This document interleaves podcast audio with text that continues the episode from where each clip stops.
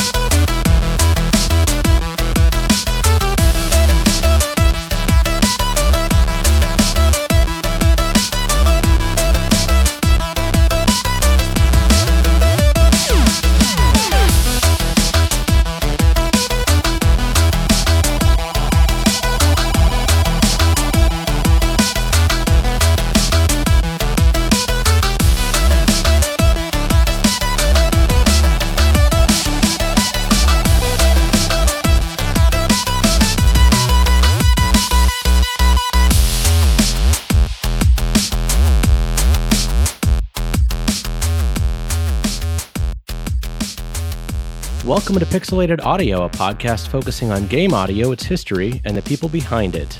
We're your hosts. I'm Brian, and this is Gene. And today we're joined by composer Mark Day from Electric Cafe, and we're going to be playing music and talking about his work on Aqua Kitty, as well as a few other projects. Welcome to the show. Hi, guys. Thanks for having me. This is long overdue.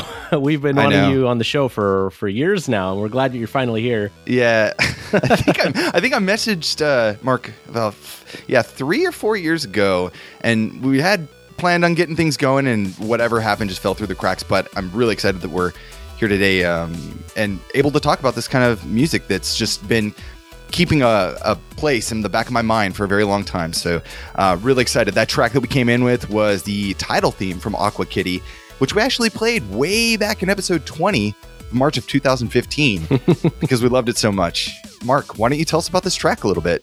Yeah, it's um, it's Aqua Kitty. Um, it was a, a project um, started by Dugan of uh, Tiki Pod, and he he's a great lover of uh, Chris Hülsbeck.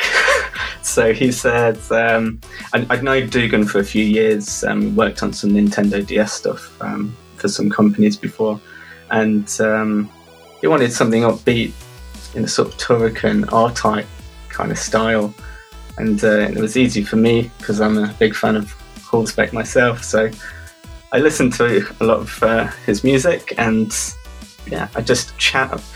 He's okay with me saying this. I'm pretty sure I've spoken to Chris before, and uh, yeah, he, he knows, um, and he's he's emailed me, emailed me about it actually. So that uh, he enjoyed the soundtrack. So um, yeah, uh, that's where the inspiration came from. So nice. Well, that's great to hear. I, I actually do know Chris somewhat personally because he uh, yeah. uh, runs a meetup group here in the Bay Area about half the year, and uh, it's kind of weird to meet somebody that you've looked up to for such a long time, but that's a separate Yeah. story for another day. and we actually had him on the show a few years back. Yeah, that's um, to talk about his work on Jim Power. Yeah, it's um I heard that actually. And Nice. when I when I Skyped with Chris, it was a bit like that for me. It's like um, you know, talking to one of your heroes, you know. I used to play all those Amiga games when I was uh, you know like 10 to 15 years old and then I'm, now I'm talking to this guy so um, but it's cool kind of know, surreal he- feeling, yeah. yeah yeah you know he was a really nice guy and um, he, was, he had, had nice things to say about my music so it's nice Awesome. Well, that's why we're talking about it today. It's a really great soundtrack. I know it's uh, came out a few years ago now, and it's uh, kind of overdue for an episode for us to you know kind of showcase and spotlight it. But what a great way to start the the game. It has a ton of energy. In fact, this theme is what made me fall in love with the game even before I played the game. And um, I think I got it for Vita or something at the time. It was like one of my first Vita games, and I started up and just heard this music and was instantly like, "Oh man, this is I cannot wait to to sink my teeth into this and, and really absorb all the the music and uh, you know the craziness of uh, Aqua Kitty." Yeah, I remember on a previous show, um, I heard he was talking about, oh, you know, which sounds we used and stuff like that. And um, I can tell you what I used. It was uh, actually an Atari ST synth to do that whole soundtrack. Um, I think it's called YMVST, Nice. and it, it produces some really, really cool sort of sounds. Um, I'm, I'm a big fan of that plugin. Yeah. yeah, it's it's it's, it's you know it's different. so you, you can't get some of the sounds from some other VSTs. And I remember you sort of talking about the pulse waves, and yeah, it has a real particular sound. Really gritty but like bright square waves. Yeah, Like that. um, You can only run it on Windows, and since I moved to Mac, I can't use it anymore. So, or I use I use chip sounds for that kind of stuff now. So, um, nice. but yeah, I'm I'd, I'm thinking of um, somehow sort of trying to resurrect it, get it working on the Mac. It's a matter of time before somebody ports it, or is just like, hey, it's we're overdue, or or you can use a crossover or, or uh, wine or something like that, maybe. There's a, there's a few bridge applications, I think, for Yeah, plugins yeah. specifically. Yeah. Yeah, some of those take ages to set up, so I just you know start looking at them and give up. it's yeah, I, you know I've got I've got to get on this stuff. All right, so uh, let's get into the game just a little bit, just to give a quick overview. Aqua Kitty is an underwater arcade shooter where you defined milk mining kittens from being abducted by clearing the sea of waves of robotic fish. A cross between Defender, Gradius, a couple other arcade classics, and that sort of horizontal shooter tradition. And it's actually, uh, you mentioned that the game has been around for a few years. I actually just picked it up a few years ago, like maybe a year or so ago. It still holds up really well. It's one of those classic arcade games that you can always pick it up and play it. It doesn't matter really how old it is. It doesn't really age because like it it's got like uh, high res graphics, fantastic music, and uh, runs on all the you know the latest stuff. So I mean, it's like uh, if you released it this year, nobody would know that it was just you know that it was released you know ten whatever years ago now or or however many uh, eight years ago or something like that. Um, but let's let's quickly talk about Tiki Pod because this is the company that developed it. Tiki Pod uh, Limited is a UK based independent game development company that started in 2009 by Dugan Jackson that um, Mark was mentioning earlier. Dugan has a background in game development, mostly in art and design, and has been in the industry since the late 90s doing art and graphics for other dev companies. We saw a bunch of stuff for um, some learning software and uh, some stuff, I think EA games he had done some work on. Um, but Dugan and his team bring decades of experience into making addictive arcade style action games. And Tiki Pod also created games like Rockboshers and Iron Crypticle. Uh, both are challenging top down arena uh, games with eight way directional firing, most similar to arcades like Robotron and Gauntlet and stuff like that. TikiPod has also assisted other developers over the years, including Curve Studio Stealth Inc., uh, Jaw Games Gravity Crash and Gravity Crash Ultra, and Omni Systems Games Euphoria. Yeah, they've been pretty big in the indie scene. I've seen I've seen a lot of those names uh, jumping around. Uh, so I, I I actually have played all of their games except for Iron Crypticle, and they're really good. Had a lot of fun with them. Iron Crypticle looks really fun, actually. I was looking at that just like a few nights ago. So, so let's go ahead and get into another track before we uh, ask Mark a few more questions here. This next one is called Buttermilk Bay, and we'll be right back.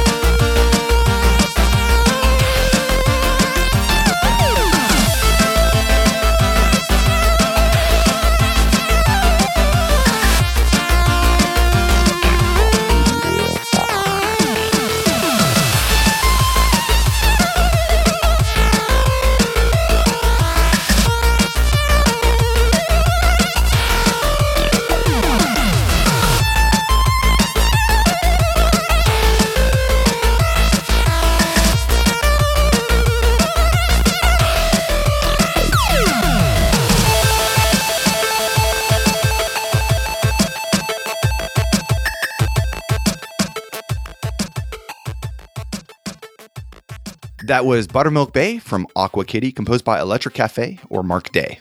This is a fun little tune. It's the tutorial area in the game, so it's a little bit more upbeat and uh, eases you in. Yeah, I I really love this tune, but it sort of uh, hides how hard this game really is. I, have been playing it a lot over the last couple of days just to get a ready for the show. innocent. And I like it's it's sort of misleading because the game gets brutally hard later on, even on easy. Yeah, Mark, tell us about this track. Yeah, it's true. It does get hard that game. Um, yeah, the track is wanted it to be a bright opening, you know, lots of energy, and make it feel like it's fun to play. Um, there's definitely some um, Rob Hubbard inspiration in this one. so yeah, sort of solo section towards the end. Um, but yeah, it's um, it's just one of those those compositions. I just sat down, had a sort of mild idea of what I was going to do, and then two hours later, it's done. wow, it's how the best tracks are done. So I, if I if I spend more than um, you know like two days on a track, I know it's it's not a good one. So you're reiterating over the, the the thing and kind of beating it down. Yeah, um, we talked to other no, absolutely. We talked to other composers that had the same kind of thing. You know, if you overthink it, then you start like working into something that was against your original idea, and that just turns into something that's just not worth doing at that point. So yeah, I mean, um, it's sort of we are doing this, uh, you know sequel at the moment, and one of the hardest tracks to write was the the Buttermilk Bay track for the new one because um, everyone likes this track. so there's all this pressure all of a sudden. It's like, oh, I've got to write another quality, you know, like a track of that quality, and I can't screw you, this up. You can't just sit down and do that. It's, it's impossible. so yeah. Right. You know, it's um, the expectations have been set. Yeah, it's the track that everyone talks about. It's this one, right? Well, I love that little like like scratchy, glitchy sound. That really reminds me of like like the uh like ZX Spectrum like demo scene, Yeah, like yeah. st- like or games and stuff from from that uh from that system. Um, that YM chip really comes through. Yeah, yeah, I wanted to create that sort of chip tune um, percussion, you know, a little rhythmic thing at the at the start, and it, it runs throughout in the background. And actually, that's what really gives it its energy. Is this like funky little chip percussion? awesome. So uh, let's back up a second here. How did you get into uh, composing? How did you get into music? Um, I had um, I had an Amiga when I was. My dad bought. Uh, I've got two brothers, and my dad bought uh, an Amiga for Christmas. I think 1989, and um, yeah, um, I had an older brother. He's six years older, so his mates had come round and they bring all these, you know, pro tracker and stuff round. And I just, I think I was 10, I'm just in awe of all this stuff they're doing. So I started um, tinkering with Pro Tracker and started remixing some of the tracks they'd been doing. Nice. and then presenting them back in a sort of Frankenstein state. And uh, yeah, that, that was it really. Just I learned by writing um, mod music and then got the uh, action replay and you can rip music from games and stuff and steal all their samples and make your own stuff from it. So yeah, that was that was how I got into sort of the beginnings of composition. Um, I went to university to study composition properly and got a degree in that. but uh, it's, it's a funny thing going to university. Um, I found it um, it made me less free. You know, I, I was more rigid once I'd finished university. So now I knew, you know, certain things worked. Whereas before university, I used to be a lot more. Oh, you know, I just throw anything in, and That's you know, really interesting that you you, know, bring I that up. had the exact same experience. I actually had to unlearn some of those habits. Some of them Yeah. are pretty good. I, I'll admit, you know, some of the rigid practices can be helpful Yeah. for structure, but sometimes you're like, why do I have to follow that rule? That you Yeah. know, it's the 21st century. exactly. You know, you made a really good point though, because um, we had a, a, a chat with Berlinist, the team that uh, did GRIS. uh, GRIS. Yeah, the team that did GRIS, and uh, the they were saying the exact same thing. Like, you know, um, one of their um, main composers had no formal education in or background in composition, and had a lot more freedom with exploration and stuff with sound and, and composition. And then Yeah. uh, some of the more classically trained uh, composers kind of re like brought him back in on certain things. So I could see kind of the best of both worlds there. Yeah, exactly. Yeah. So you mentioned you'd actually worked with Dugan a little bit, and I don't have the credits, but you said you worked on some DS projects together. Which ones were those? Uh, worked on um, Operation Vietnam. That was uh, sort of cannon. Do you remember Cannon Fodder? It's a little bit like that. Oh yes, yeah. yeah. So um, yeah, it's got it's got a military soundtrack for that one. I I do all the sound effects um, usually for these projects too. So, um, and then I think we did. I think it was Wonder World amusement park for the Wii, um, which um, unfortunately it wasn't a great game. Um, It a- sounds like a wonderful game. it's one of those multi, uh, you know, like the party games. But yeah, it wasn't. It wasn't a good game. Uh, it's, it's the one that I, you know, I wish I hadn't done, kind of thing. Um, but the music was good in it. well, you know, you're in good company though. You're Yeah. in good company because a lot of like really excellent composers with excellent soundtracks work on a lot of really bad games. yeah. So uh, yeah. I'm, I'm pretty sure. I think Dugan worked on that, and I'm pretty sure he doesn't mention it in his credits. I don't think anybody's judging you for it, but it is fun to hear where people ended up working on projects, especially with game credits being as confused as they are. Sometimes it's better to hear it directly from people rather than try to guess. yeah, you're not always sure when when you agree to you know sort of a project and they show you you know what they're doing, they show you some of the stuff. Um, it's quite early on sometimes, so you just you sort of yeah, yeah that, that looks good. That's gonna be that's gonna be cool. But um, sometimes it really it doesn't pan out. So it's uh, it's yeah, it's the ups and downs of um, composition in games. get the work that you can. That's uh, the most important Yeah, thing. And sure. good thing is, like people, people like us are gonna hear it eventually. So you're not, your work isn't just going uh, into the you know into the cupboard and never getting heard. So that's good. Uh, speaking of music, let's get into um, another track here. This is Creamy Cove, composed by Mark Day.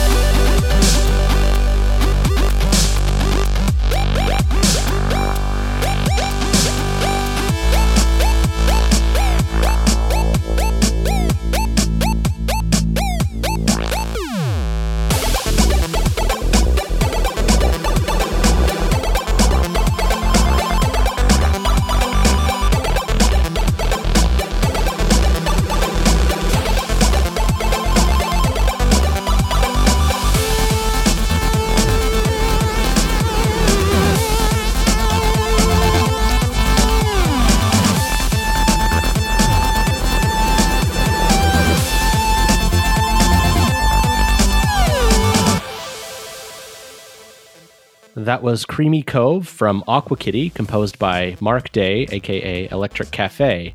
I love this track. This is so fun, and uh, it's got it's got a lot of energy. All the tracks have a lot of energy in this game, but uh, it just has this really nice bounce to it that uh, I really really like. They do. This one reminds me a lot of another soundtrack from that era, Bionic Commando Rearmed. It's another favorite. It's uh, got a very similar kind of energy to it. Kind of that retro mixed with modern. I, I, I love the style of music. I know, and you can't go wrong without uh, with ARPs. You know, like, you just can't go wrong. arpeggios, yeah, yeah. It's um, that was obviously um, a little bit of um, sort of Commodore sixty four chip tuney sort of stuff in there. Um, but um, yeah, it's a nice laid back vibe. I think to this track. Um, again, and I, I didn't have a plan for this. Um, I just sat down one day. it's going to be the story for every track. Just sat down and. Uh, yeah, I you don't want it to have as much energy as the second one. You know, it's kind of getting a little, little bit more serious now. You want sort of, um, I think it's like level four or something. This one comes in or level five or something. Um, yeah, it's a second world, I second, guess. yeah, second zone. That's it. And you, you've been, yeah, sort of brutalized in five levels previously. so, um, yeah, the track worked out nicely, and um, yeah, I don't, don't really have much more to say about it. So, Well, you can cut no, that no. we'll just we'll just copy and paste like every answer to every every uh, every Yeah, track. uh, thing, yeah. just uh, we'll just end the interview now. Um, so, uh, real quick, Mark, tell Yeah. us about uh, in your own words. What is Aqua Kitty all about? What's the story behind Aqua Kitty? it's uh, I think I want to watch you struggle with this a little bit. it's um, it's it's well, it's not too far off what's happening these days. So it's I think the milk has run out, and um, cats are, are mining into the rocks to uh, to get the frothy, full fat milk from from underground. And because that's where you get it from, yeah. Um, oh yeah, and uh, yeah, and there's some robot fish trying to, trying to destroy them at the same time. you pretty much summed it up. So I, Yeah. I'll, uh, I'll, I'll go ahead and David's not explain going to it be happy again. with me about that one. Oh, that's, that's Okay, not that that's far like- off from the description we had. I know. So, due to a sudden milk shortage, uh, cats around the world are forced to seek out new sources to get their fix. You and your team of milk mining kittens have overcome a fear of water to drill down under the ocean. You know, everybody seems to forget. Oh, yeah, cats do hate water. That's right. So, this is even more strange. Um, so, uh, under the ocean seabed to begin extracting vast reserves of what seems to be naturally forming full fat milk. Um, the milk get ready must for flow. yeah, get ready for fast-paced submarine action. Um, you know, it's fun. I never thought I would hear myself say that twice on this uh, podcast, but I actually read the exact same thing like four year, five years ago, like about this, and uh, it's made a resurgence. So, uh, yeah, the, the game is a, a little bit interesting though. The the way that the history actually laid out. So, even though it's it's a little bit older, it actually had several iterations. Yeah, the first the game's actually gone through a lot of changes over the year. The original version started out. Uh, th- so I got this from an article that Dugan wrote on uh, Gamasutra, and I'm going to post the link to it because it's really great. Um, so it started off as an indie game on Xbox Live Indie Games. It was like as an experimental project. They didn't release it there. It actually there was a conversation to get it on the PlayStation Mobile launch in October of 2012, which was like kind of the replacement for the PlayStation Minis. They were smaller games. They weren't like full retail releases. Uh, they had to be very, very limited too. Like I think um, they had to run on a like an Android phone, so they were very, very basic. Then uh, a year later, in 2013, it was released officially on Xbox Live Indie Games. And they added co-op and easy mode. In 2014, it sort of saw its first official full release. It had the PC and Steam versions, which added arcade mode, new weapons, achievements. Uh, then they re they went back and reworked it for PS4 and Vita, so it had better graphics, more bosses. That was the Aqua Kitty DX release, and then the final version, so to speak, was Aqua Kitty Ultra Deluxe, which released on Xbox One in 2016, which included a new mode, Dreadnought mode, where you attack these giant ships. Uh, more music, and then again, Ultra Deluxe re released on Switch in 2018 with some additional enhancements. So it's kind of like progressively improving over time. Um, like the game in 2012 is very different from the one in 2016 or 2018, but it's really cool to see that. And the core team, as you mentioned, the lead designer and artist is Dugan Jackson. The lead developer for Aqua Kitty was uh, I actually don't know how to pronounce his name, Gabor Dorka. Is that is that right? I think that's about right. Yeah. And uh, Mark Day handled the music and sound effects as Electric Cafe, and a few additional credits. William Bell handled the PS4 and Vita ports, and the classic box art was by David Hankin. Great box art. Oh yeah, Oh, yeah, it's, it's it is great fantastic. box art. yeah. Yeah. Yeah. Um, the game has several different modes. Um, there's a classic mode that's similar to Defender, where you work your way across the sea map, defending milk mining kitties from all the different robotic fish. Um, Mark summed that up really nice for us earlier on. Um, The uh, arcade mode, which remixes uh, the game more like a, like a Gradius style thing, where you start at level one and you uh, get one life to make your way all the way through. You collect different green gems to upgrade your weapons. It's very similar to the Gradius style. Um, the Dreadnought mode, which is the UDX only version, and it takes you down uh, into this deep Meowiana trench. Is that- Meowiana, that's yeah, it's like the Mariana Yeah. Trench. yeah, yeah, Meowiana. Um, and uh, there you have to fight through a bunch of multi-screen enemy crafts with turrets and other things, and rescuing imprisoned kittens. Um, then Infinite Espresso, which is a special challenge where you get no milk mines to defend, just pure survival. And uh, you can play these, you know, single player by yourself or uh, two player co-op, um, couch co-op. So uh, I, I don't think I ever played it two player because I had nobody to sit next to you to play. I I have, and it's actually more frustrating because if one player dies, both players die. So if you have somebody that's Oh, not as good, you're gonna get mad at them, and it's it's not. A, I have personal experience with that because my wife's not a gamer, and you know she can hold her own, but it's sort of like, why did we already die?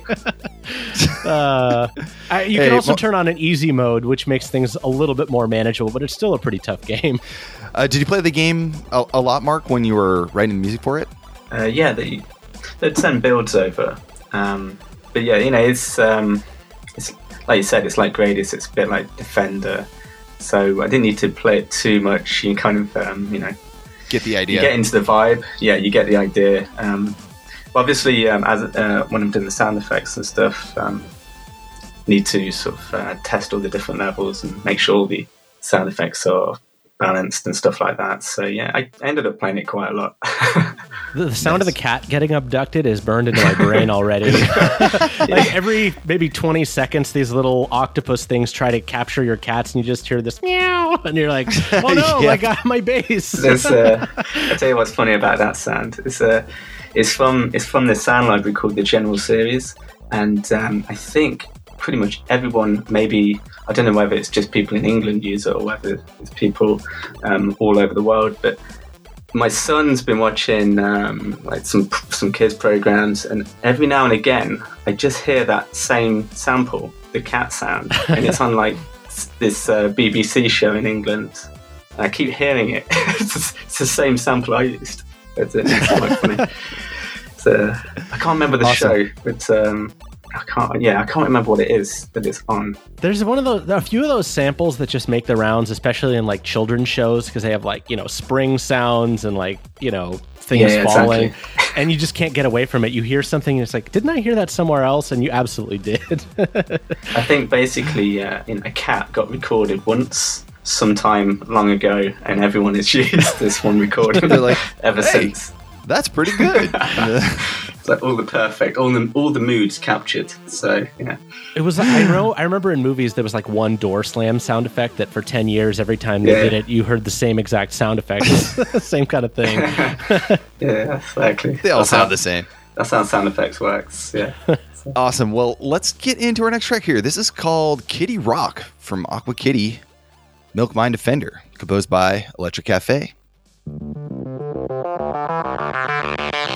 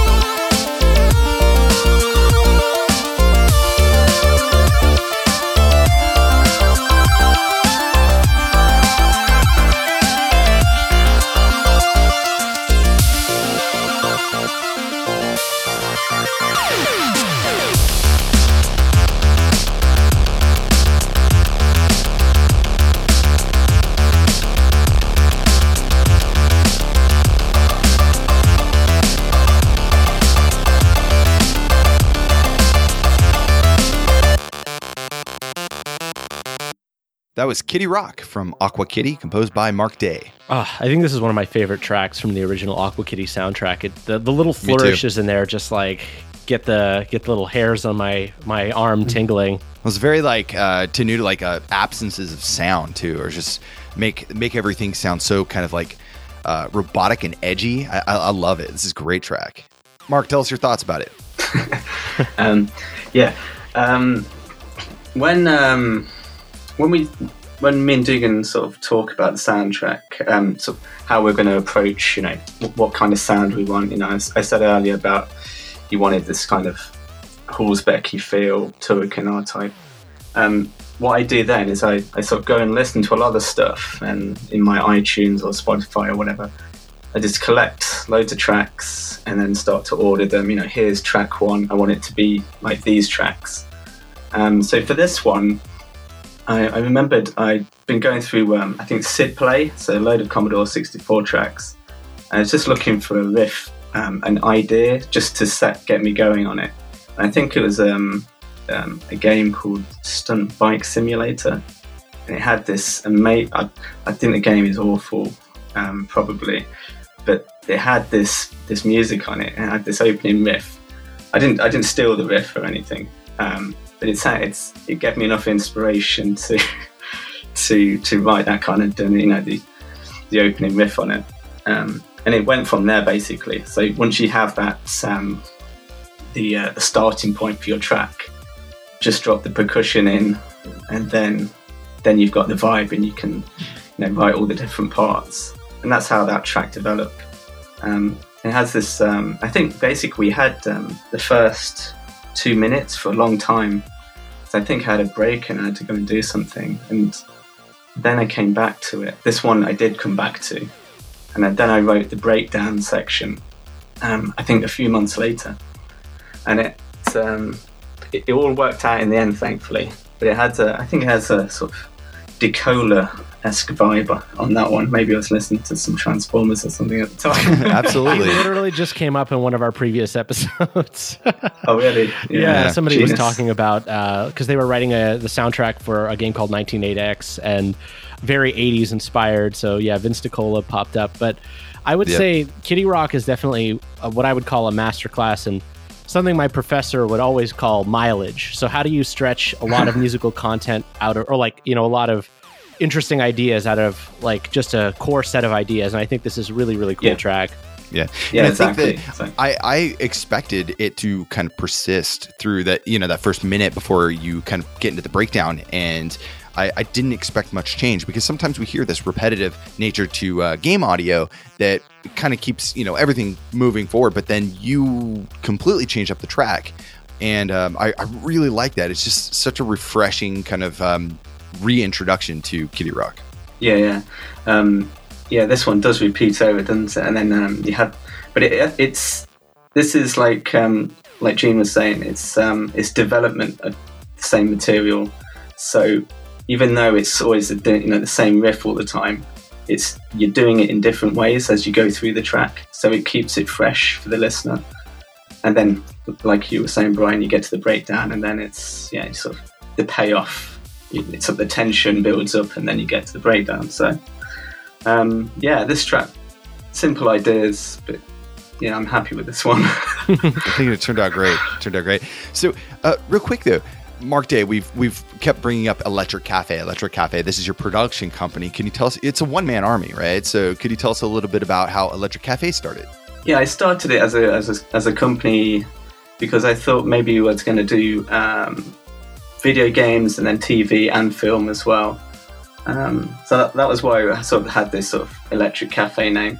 And actually, Electric Cafe had been using for, for years and years, really, as my sort of I was DJ name back in the late nineties. uh, so it's it's a name that kind of it's it's travelled with me for, for a long time. Um, yeah, um, I think in the last few years, I've sort of um, I'm starting to sort of use my own name now. um, I'm, I'm, not doing so much of the TV stuff. That was uh, that was just a, a, sort of small period. Uh, I was in doing some stuff for a production company that uh, supplied stuff to the um, BBC in England. um, which is uh, it's quite funny because I think I only wrote a few albums worth of stuff, and and still like I'll turn on the TV now, and it'll be like um, you know, a reality TV show or something, and one of my tracks will pop up in the background. like this is like ten years ago now, but so yeah, that's how that stuff works. Um, but yeah, I haven't done any films yet, so uh, uh, but yeah, just video games when it comes up. Do you find yourself uh, enjoying working on video game soundtracks more, or it, would you like to focus more on like media? Yeah, much prefer video games. Um, I mean, I'm I'm doing a lot of programming these days anyway, um, which is why my video game music output is not so prol- prolific as it has been. But um, yeah, I think video games is pretty much my life, so it's, uh, it's where I'm comfortable. I think we're in the Uh, same like, boat. pro- yeah, programming and uh, doing music. So Well, welcome to the show. That's our our life too, a little bit. yeah, um, so we've talked a lot about Aqua Kitty, uh, but we wanted to actually jump back kind of around the same time and talk a little bit briefly about a game you worked on with Tikipod called Rock Boshers. So yeah. we're actually going to play the title theme from that, the Rock Boshers title theme, also composed by Mark Day.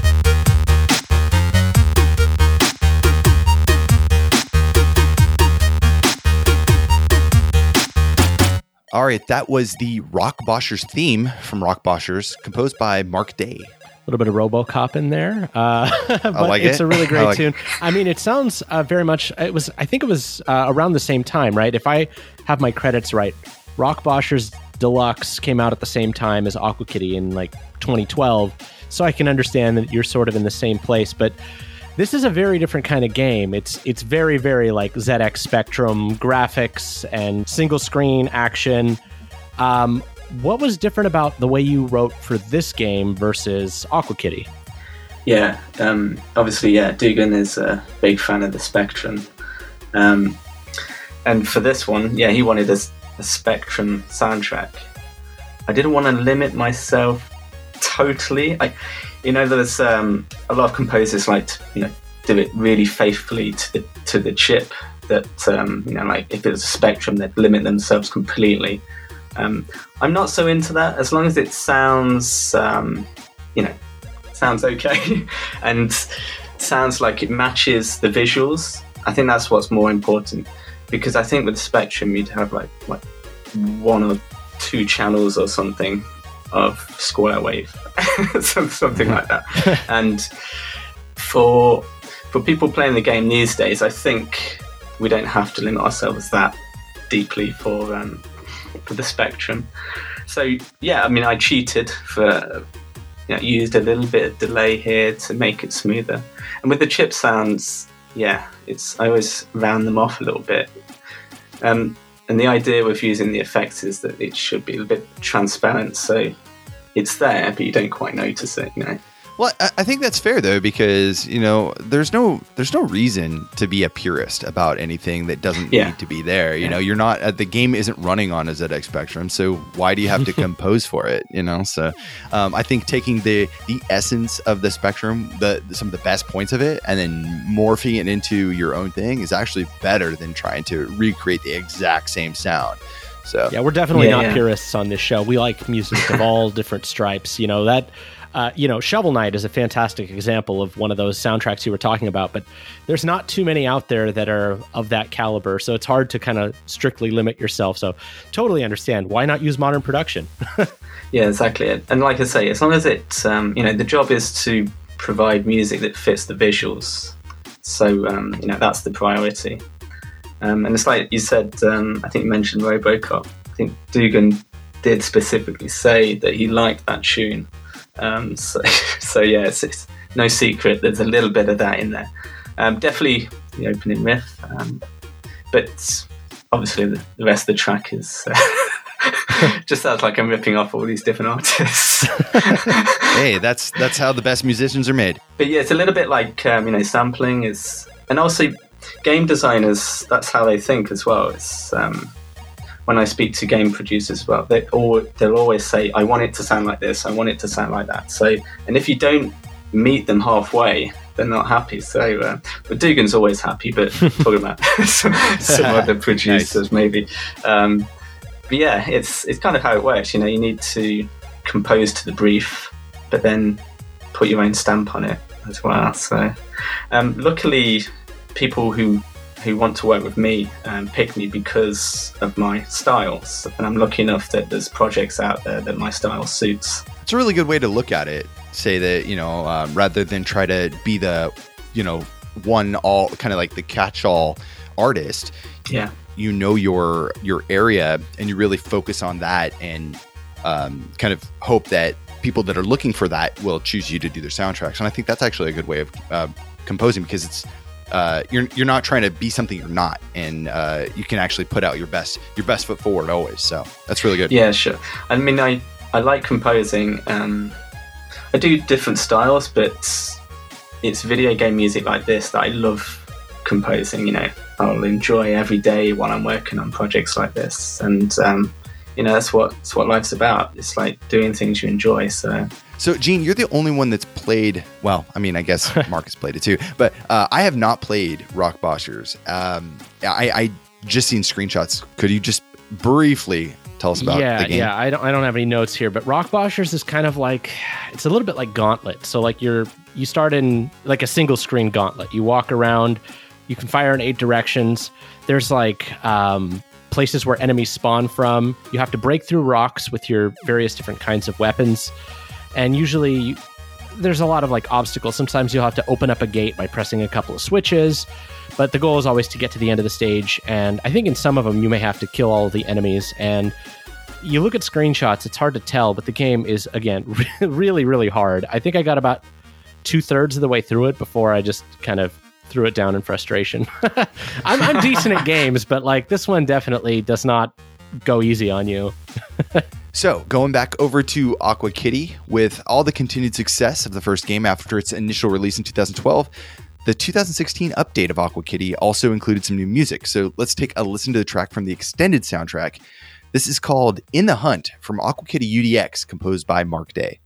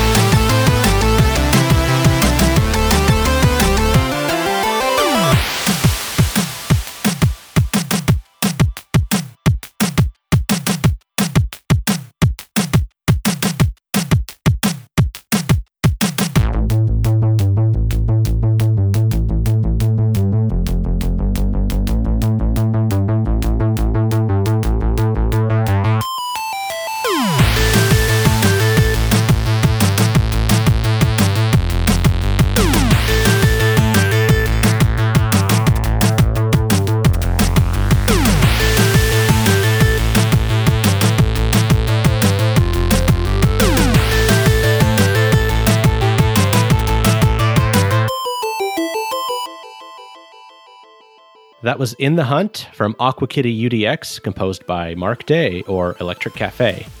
You know, I heard the first soundtrack and I thought, oh man, it can't get any better. And this Ultra Kitty Deluxe extended tracks are just so good. They, they really are just like you kept the energy all the way through um, that first soundtrack. And then you just kind of built on top of it and created this. And I think every, there's only like four tracks in the extended uh, soundtrack, but they're all powerhouses. This is really, I mean, it was hard to narrow it down to just one for the show.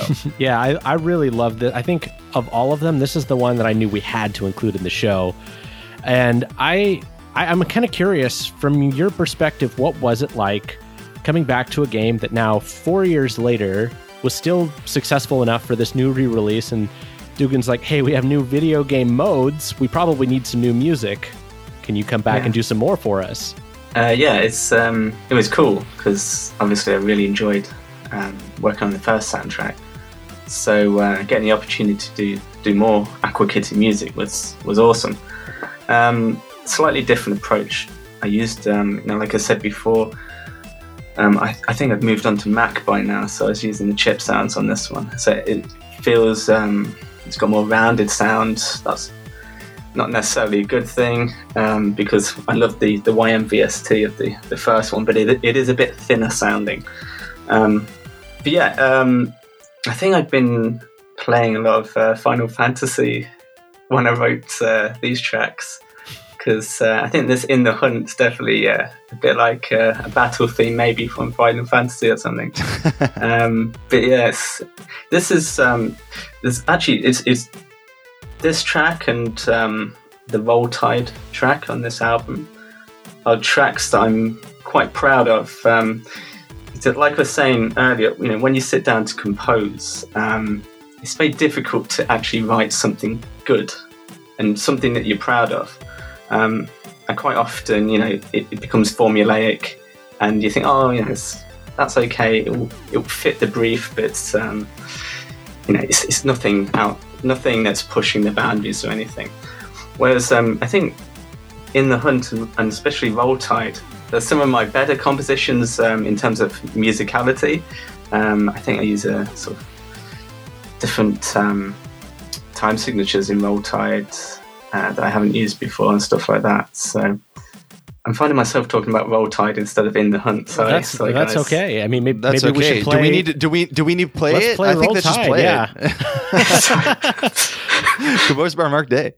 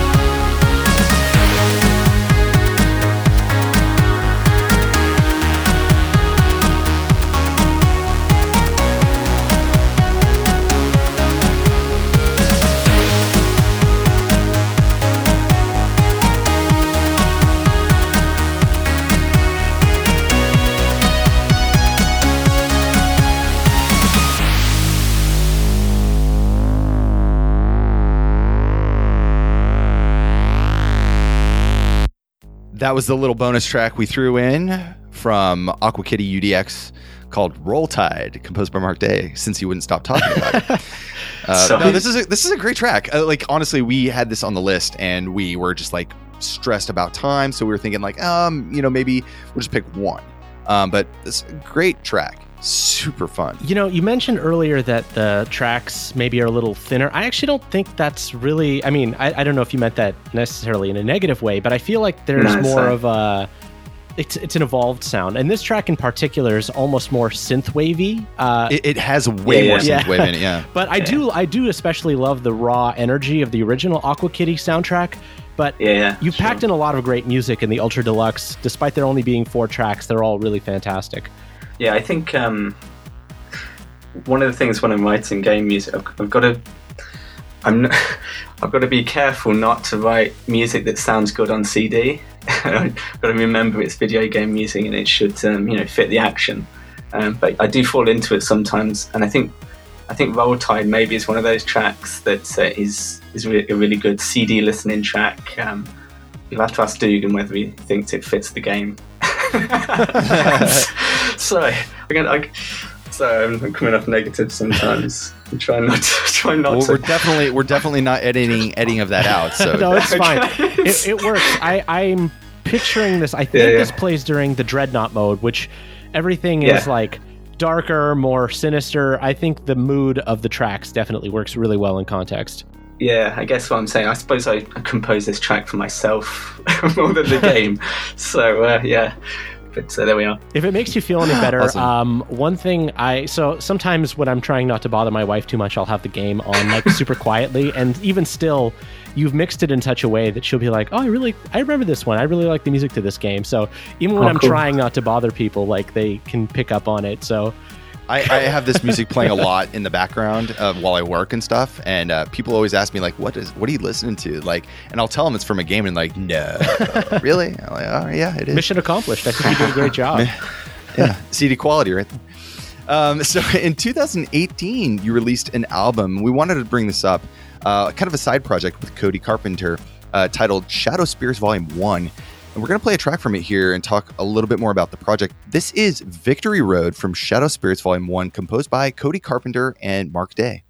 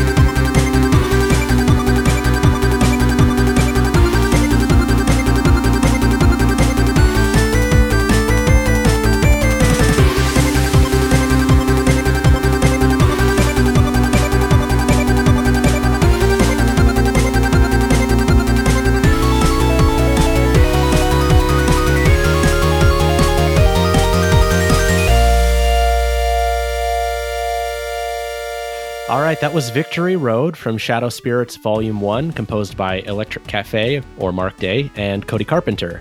Yeah, this is a really cool album and really interesting concept. The first time I heard it, I, I, I mean, I would have sworn it was a game if I had not known ahead of time what the project was actually about. But um, really awesome, like kind of early, almost like a, like some weird place between 16 8-bit era has like this really high like konami or action energy to it um maybe not konami maybe more like capcom or something like that I would say Sega. It reminds me a lot of Oh, there you go. Yeah, yeah, show Sega. on Quartet. Yeah. Yeah. like Outrun, Mm. uh, Hang On. the da da da yeah Very yeah, that that kind of power ballad or you know guitar solo stuff.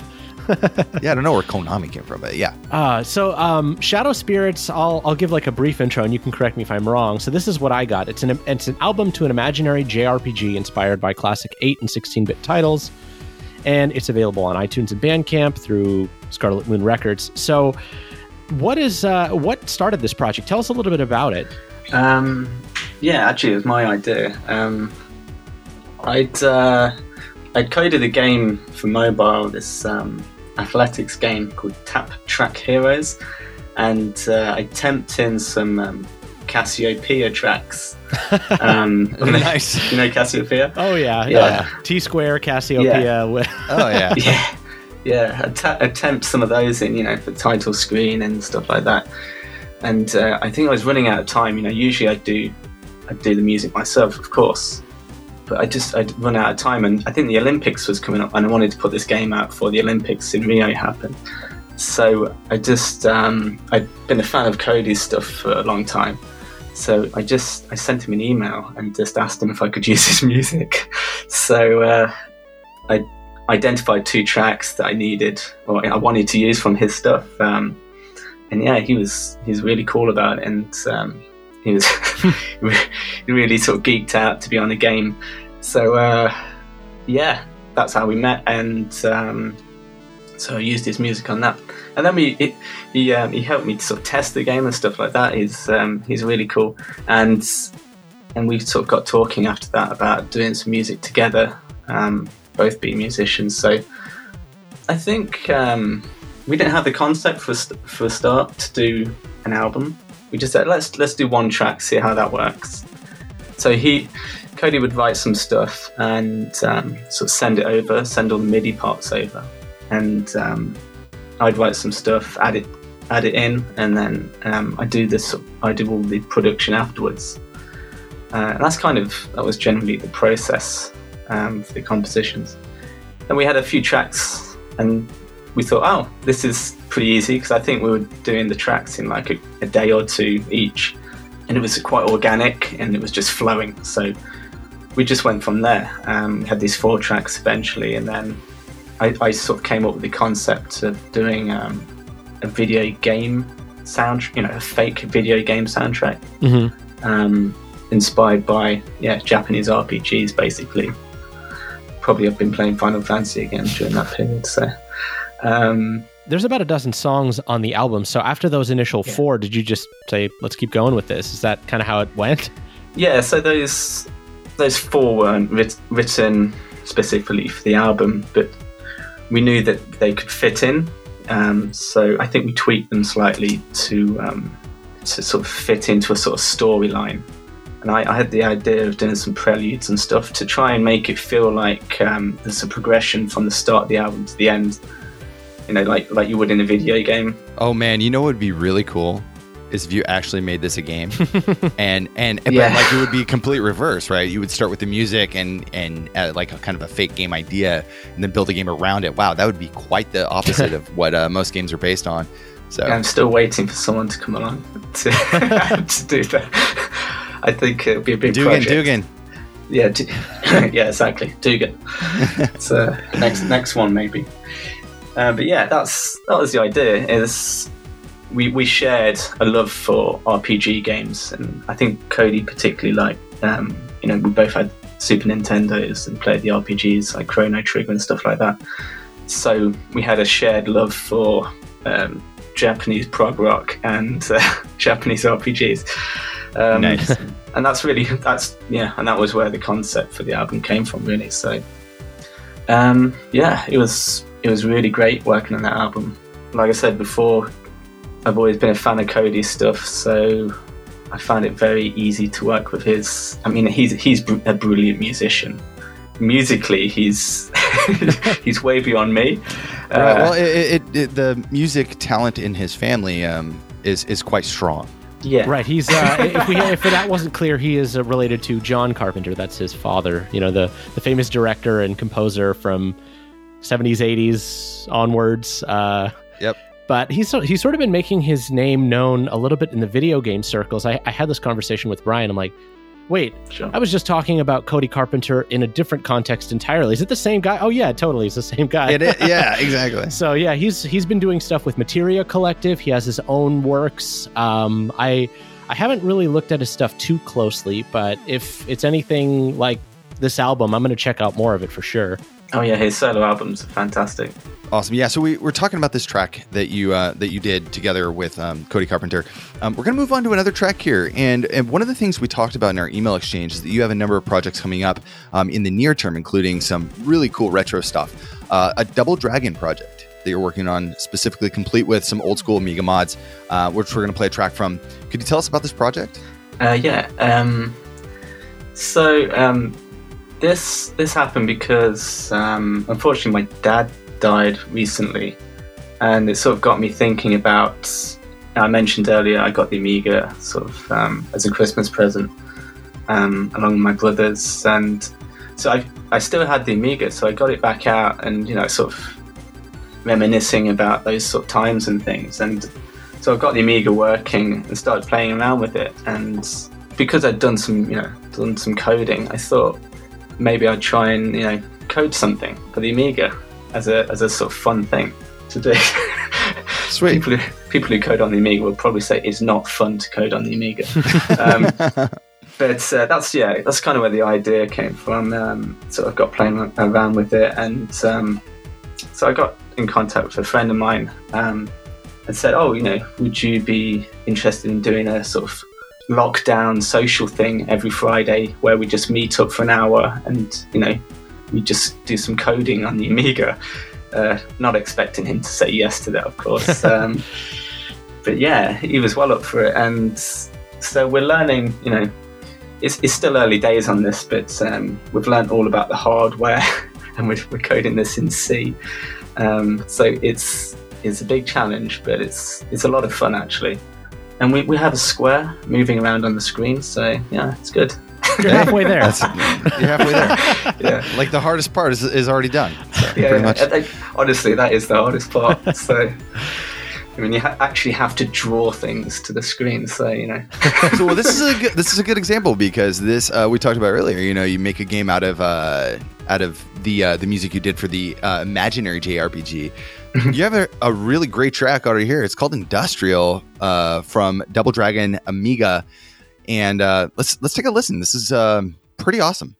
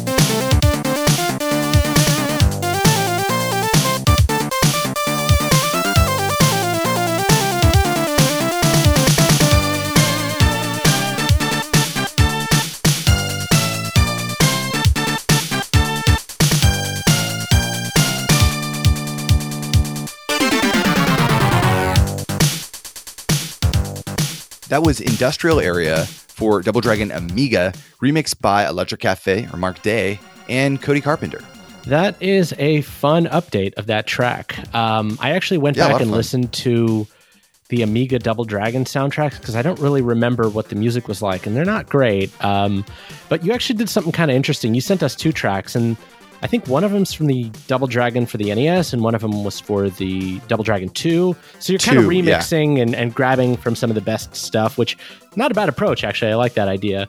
Yeah, um, actually, I think the second track is um, from the advance version because I got a plan for, for this Amiga version to add like some additional levels, including the truck level. So yeah, that's gonna have a, Yeah, that's it, that one. Yeah. so that's yeah that's uh, that's a truck truck level. Um, sounded really like it. Thanks. Uh, I, I practiced that like all night. yeah so so so i've been put off now um so uh oh god i We, can't we start doing this kind of stuff all the time. Don't worry about us. yeah, it's i suppose it makes it fun doesn't it when, you, when it's uh, i'm sure someone will be entertained when they listen to this back so we hope so.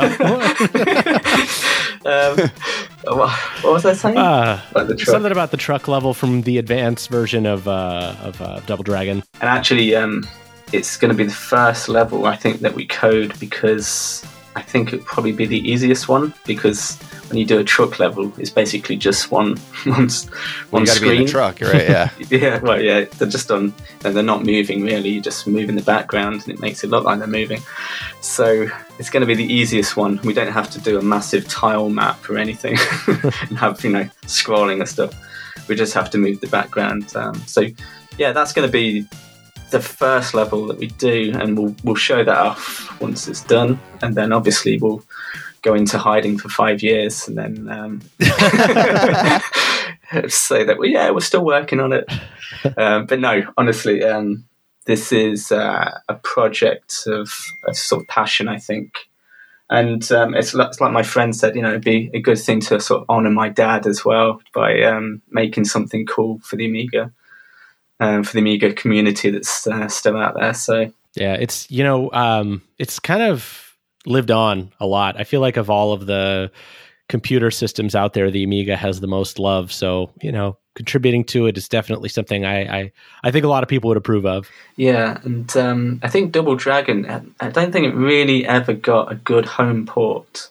Because even the Mega Drive version, because I've been collecting a lot of games recently, and I was looking at looking at the Mega Drive version, but it's it's just not there. I mean, the graphics are there, but the sound effects are not there. So, and Double Dragon was all about the crunch of um, you know bone on bone. So, if you haven't got that, then uh, yeah, we're hoping this will be like a good home port.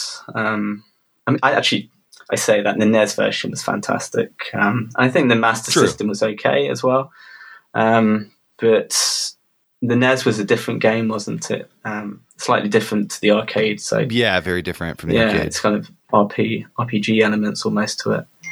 Um, so we're hoping this will be, yeah, you know, like as close to the arcade as possible, but adding an, Amiga sort of stamp on it at the same time with the music um, and um, adding a few extra things from the uh, Game Boy Advance version.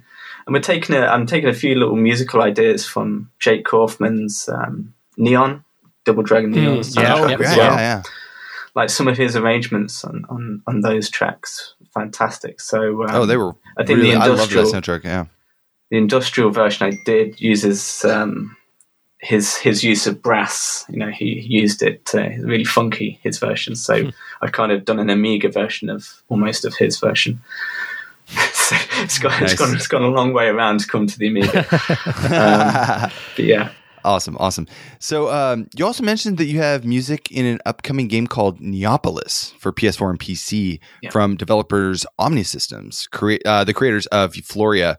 Could you tell us about this project before we get into the uh, teaser trailer? Yeah, sure. That's um, that's kind of uh, a kind of syndicate Blade Runnery thing. Do you know? You know, syndicate. um, oh, of yeah. course. yeah, um, yeah, sort of cyberpunk kind of thing. And um, Rudolf, who is um, Omnilabs, he asked me to write a sort of synthwave soundtrack for it. I worked with Rudolf um, sort of back in the day, and sort of we shared a love for the same kind of uh, music, uh, both funk and synthwave. So um, yeah, when it came to him uh, making this game, yeah, we spoke about um, a lot of synthwave stuff. To be honest, I've been writing synth. I don't know, call it synthwave these days, but I've always been writing this kind of music before right, right, it was even right, called synthwave. I'm not saying I created the genre or anything, uh, but it's one of those things that you know I loved. You know, music by Tangerine Dream, and obviously John Carpenter music. That's that's the kind of stuff I, I really sort of love love listening to. Um, so yeah, when it came to doing the soundtrack, it's um, another like dream project almost to to write sort of dark synthy, yeah, Blade Runner kind of thing. Well, I think you've hit all the uh, the marks on this one. This is uh, this is a really good track. Let's take a listen real quick. This is from the teaser trailer from Neopolis.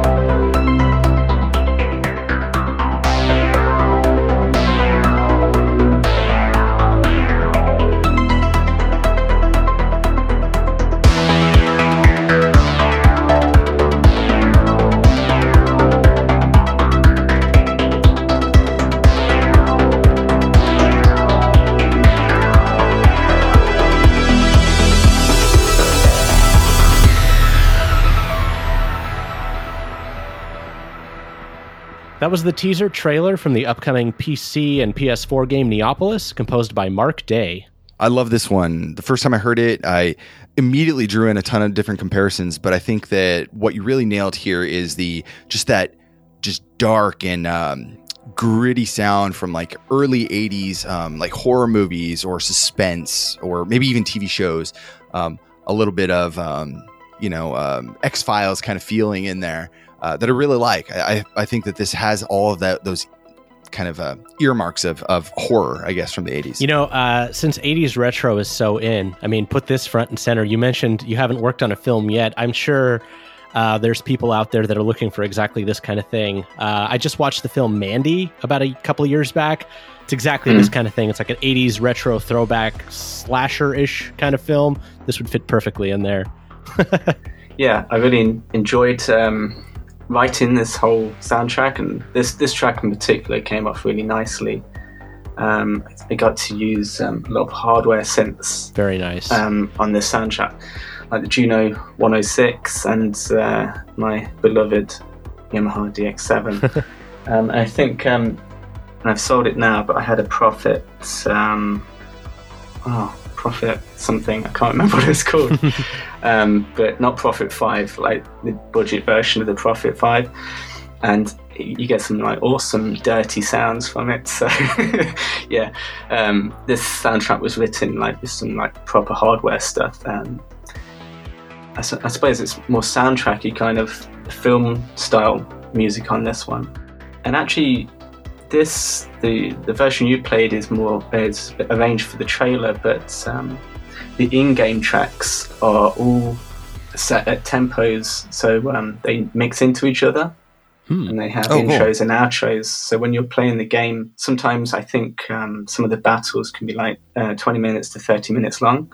So the soundtrack um, changes over time in a sort of more like a DJ style mix. Um, and we have, I think we have like um, contrasting moods as well. So it um, it reacts to how much uh, action is on the screen. So there's an ambient version of this track, and then there's a battle version of this track. So it blends in when when danger is close, and um, so you, it works really well in game. That's very cool. Yeah, and you you get the feel of um, yeah that you're in trouble. Yeah, I can't wait to listen to the soundtrack. It's going to be great. One of the, the big changes that's made um, modern soundtracks a little bit harder for this show is that with all that dynamic music, sometimes if the composer doesn't cut a version specifically for the soundtrack, it's a little harder for us to to either rip something or get something that works in a show. So um, we're glad you cut this for the trailer, but we're definitely excited to hear how the rest of the soundtrack turns out for sure. Absolutely. Yeah, exactly. Um, yeah, there isn't any. There- There's no definite versions of the other tracks, and uh, they're kind of yeah made to loop and stuff like that. So, I think uh, I think after the game is released, I'll I'll do a um, like a, a soundtrack release for it. My- That's my plan, anyways. So we played, you know, all the stuff from Aqua Kitty, um, Aqua Kitty UDX. Rock Boshers. Just played the Neopolis, yeah, Rock Boshers, Double Dragon, Neopolis trailer. Where can people find this music or purchase it? Yeah, you can find it all on my website, electriccafe.xyz, um, and it has um, has a store section with um, you know links to whatever you want to uh, use, like Spotify or iTunes and things like that. Bandcamp. Excellent, excellent. And um, I think the uh, the other one, the um, Spirits, is on Bandcamp as well, right? Shadow on Spirits? Red Yeah, uh, right. Scarlet Moon. Sorry, it's on Scarlet Moon Records. Yeah. Scarlet Moon. Oh, right, right. Awesome. Yeah, so we're getting close to the end of the show here, but we've got one last topic to discuss, and this is really exciting. In June, Dugan tweeted some images teasing something that looks a lot like a new Aqua Kitty game. Could you tell us about this project? Yeah, it's um, it doesn't have an official name yet. Um, it's a sequel to Aqua Kitty. This one has more RPG elements and is looking a lot of fun. There's not much more I can say about it um, at the moment. Um, I'm not sure if I get into trouble with Dugan. You but, can leave it uh, right there, yeah. and that's fine. Yeah, we, we often have a lot of, uh, well, what's coming next? Well, we can't talk about it. yeah. Um, to me, actually, it. I mean, obviously, I've uh, sort of play tested it and things. To me, it, it feels a bit like um, like a Ecco the Dolphin kind of thing, where you're sort of exploring and going around, um, solving puzzles and things like that. Oh, Um, awesome. It's really, really cool stuff what they've done with the uh, uh, the sort of graphics engine and things like that. It's, I'm, I'm really impressed. Well, I'm really looking forward to it now. So I'm fun. I'm excited for the weird xenomorph fight at the end for no reason. yeah. of the, the the aliens level that was in every game in the 80s. Awesome. So um, today we covered Aqua Kitty. We talked about the other projects, along with some music from Cody Carpenter. Pretty much everything composed by Mark Day here. Um, awesome soundtrack that we've just been wanting to get on the show for a very long time. If you want to know more about the show, you can check us out on pixelatedaudio.com for our show notes and our track list. We can also be found on Twitter at Pixelated Audio and Discord. The link is on our website. Yeah, and if you want to leave comments for us, either on our website, on Facebook, on YouTube, uh, anywhere that you find us, please leave us a comment, give us some feedback. If you have any suggestions, we've been getting a few more of those, which is great. Um, we've got some great shows coming up in the near future, but we're always happy to hear from our fans. Whatever it is you got to say, we, uh, we we love to hear from people. Awesome. And if you're new to our podcast, make sure to check out some of our recent episodes. Uh, we just did a great series of episodes about uh, 198X and Airport CEO, both with the audio production company Symphony. They're very different from each other, but both really great. And we just did a short show uh, on Hover Racing, which is a kind of an odd indie game for the PlayStation 1, which is worth checking out. Right. And yeah, I think that's it for past episodes. And what can you tell us about this last track that's taken out the show, Mark? Yeah, sure. I had the um, pressure of trying to make a track that uh, people liked as much as Buttermilk Bay on the uh, first soundtrack. So, yeah, this was again one of those tracks that I just I attempted it many times. This one in particular, and they're all bad. Uh, but I just sat down one day and just had this idea to, to use some steel drums, and then this track came out. So there we are. awesome. Thank you so much for taking the time out of your day to uh, come chat with us about your music. Really appreciate it. Yeah, thank you guys. It's been an honor. Yeah, it's been great having awesome. you on. So the track taking us out is from stage one. This is Aqua Kitty 2 or whatever Dugan plans on calling it. And thank you guys so much for listening. We'll see you back in a few weeks for the next episode.